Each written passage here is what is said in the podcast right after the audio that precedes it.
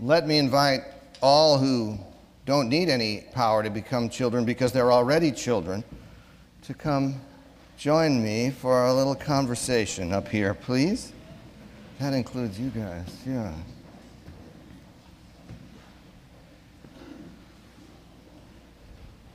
So, our Bible has been wide open this morning and giving us all kinds of stories.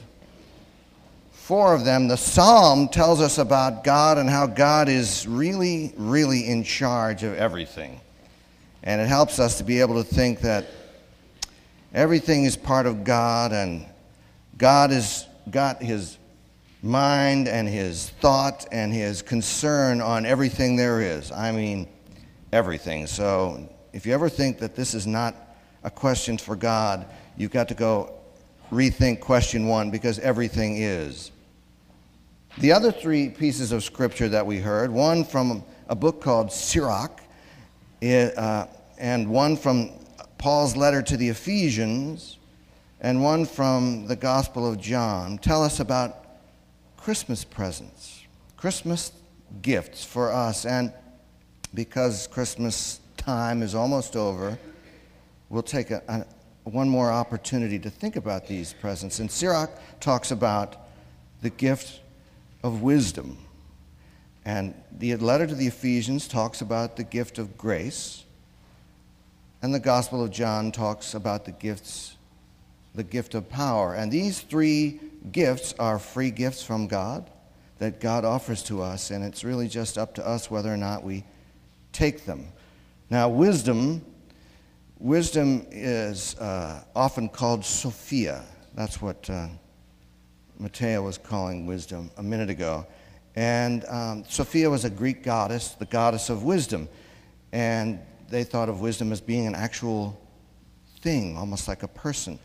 But nowadays we think of it as an, a part of God, like everything, like the hoarfrost and the ashes and the water and the storms. I have a cat named Sophie, and the cat is rather unfortunately named because Sophie is not wise. Sophie has instincts to eat, and when uh, Sophie, before we got her, she was enormous and very unwell, and she was uh, what they say, tlust, that's the word.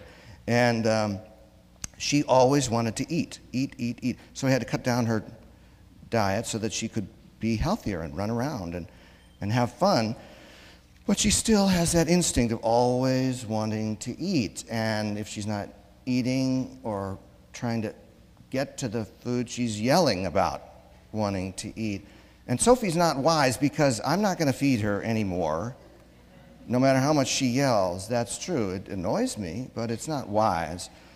And, and because Sophie's a cat, cats are made to be leaders. The first one who gets to the food is the leader. So she doesn't try and herd me towards the food from behind like a dog would do, a wise dog. She herds me from in front. It doesn't make sense.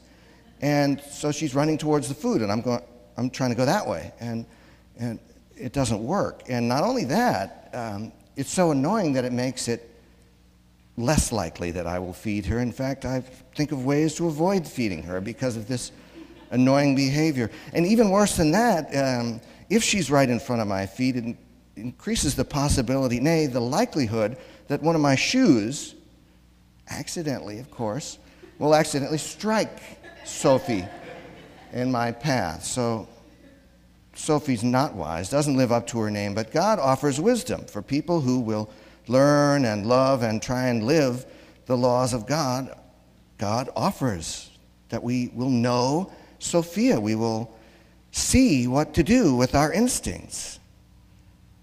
Now, the letter to the Ephesians talks about a second gift, the gift of grace. And grace is such that if you know what to do, it's great that you know what to do, but if you don't feel like doing it, then it doesn't happen. And grace is what lets us feel like doing the things and being the people that we know from our wisdom will be good.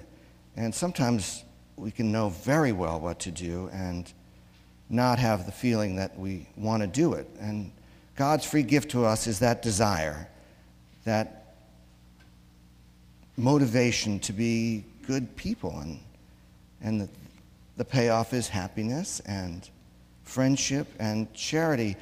A dear friend of ours here at St. Peter's has made this a very, very grace filled day here for us because for the last few months she has been writing, she's been living a story of stunning grace. And it's a story about uh, treating other people the way you would like to be treated and being the best person you possibly can in even in the most trying of circumstances.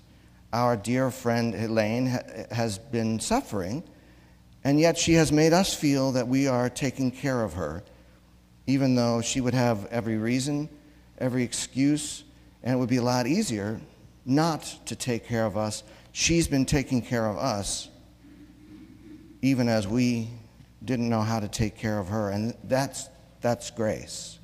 That's a grace filled story. And her story is almost finished being written, but you can be sure that we will be telling that story for a long, long time to come here because of its grace. And finally, John's gospel tells about power because if you know the right thing to do and you feel like doing it, but you just aren't strong enough, then it still doesn't get done. What do you know about power? Who's the most powerful? What's the most powerful thing? Don't say God or Jesus besides that. Huh? The Hulk? Yes, power. What is it? Oh, I was just stretching. Oh, Mr. Elastic. Mr. Elastic is powerful, yes. Superheroes, right? Armies, great gods and kings, but all the this is a different kind of power because all those kinds of power had limits. Yes, Carrie. Now you're getting there. Now you're starting to get. Uh, all those power, all those powers have limits. All those powers are based on violence and how to conquer and how to take care of and, and erase any enemies. Yes. Yo, daddy. That's right. Your dad has power. Right, especially if he's here listening. Um, all, those, all those powers have limits, but this is a completely unlimited power. It's a power of being quiet and stillness and the power to go out and actually do the things we want to do, even though we might fail or someone might fail us or we're a little afraid, we still go do them. And that's the power that God offers us. It's a power that's very quiet and still, like uh, Yoda. You know what Yoda is? You know what Yoda is, right? Curious it is. Yes, that's Yoda. Doesn't move, doesn't go anywhere, and yet is the most powerful. Or like a Buddha who sits quietly, or like a baby in a manger who all he knows how to do is go like that and hold people, and it's the most powerful thing of all. Yes? That's right. You got it. Would you like to finish here? Because you, you, you haven't been gone as long as I have. You're closer to the source. So these are, these are our Christmas gifts. These are our Christmas gifts from God wisdom, grace, and power. And they're free, and they're always here. So enjoy. Amen.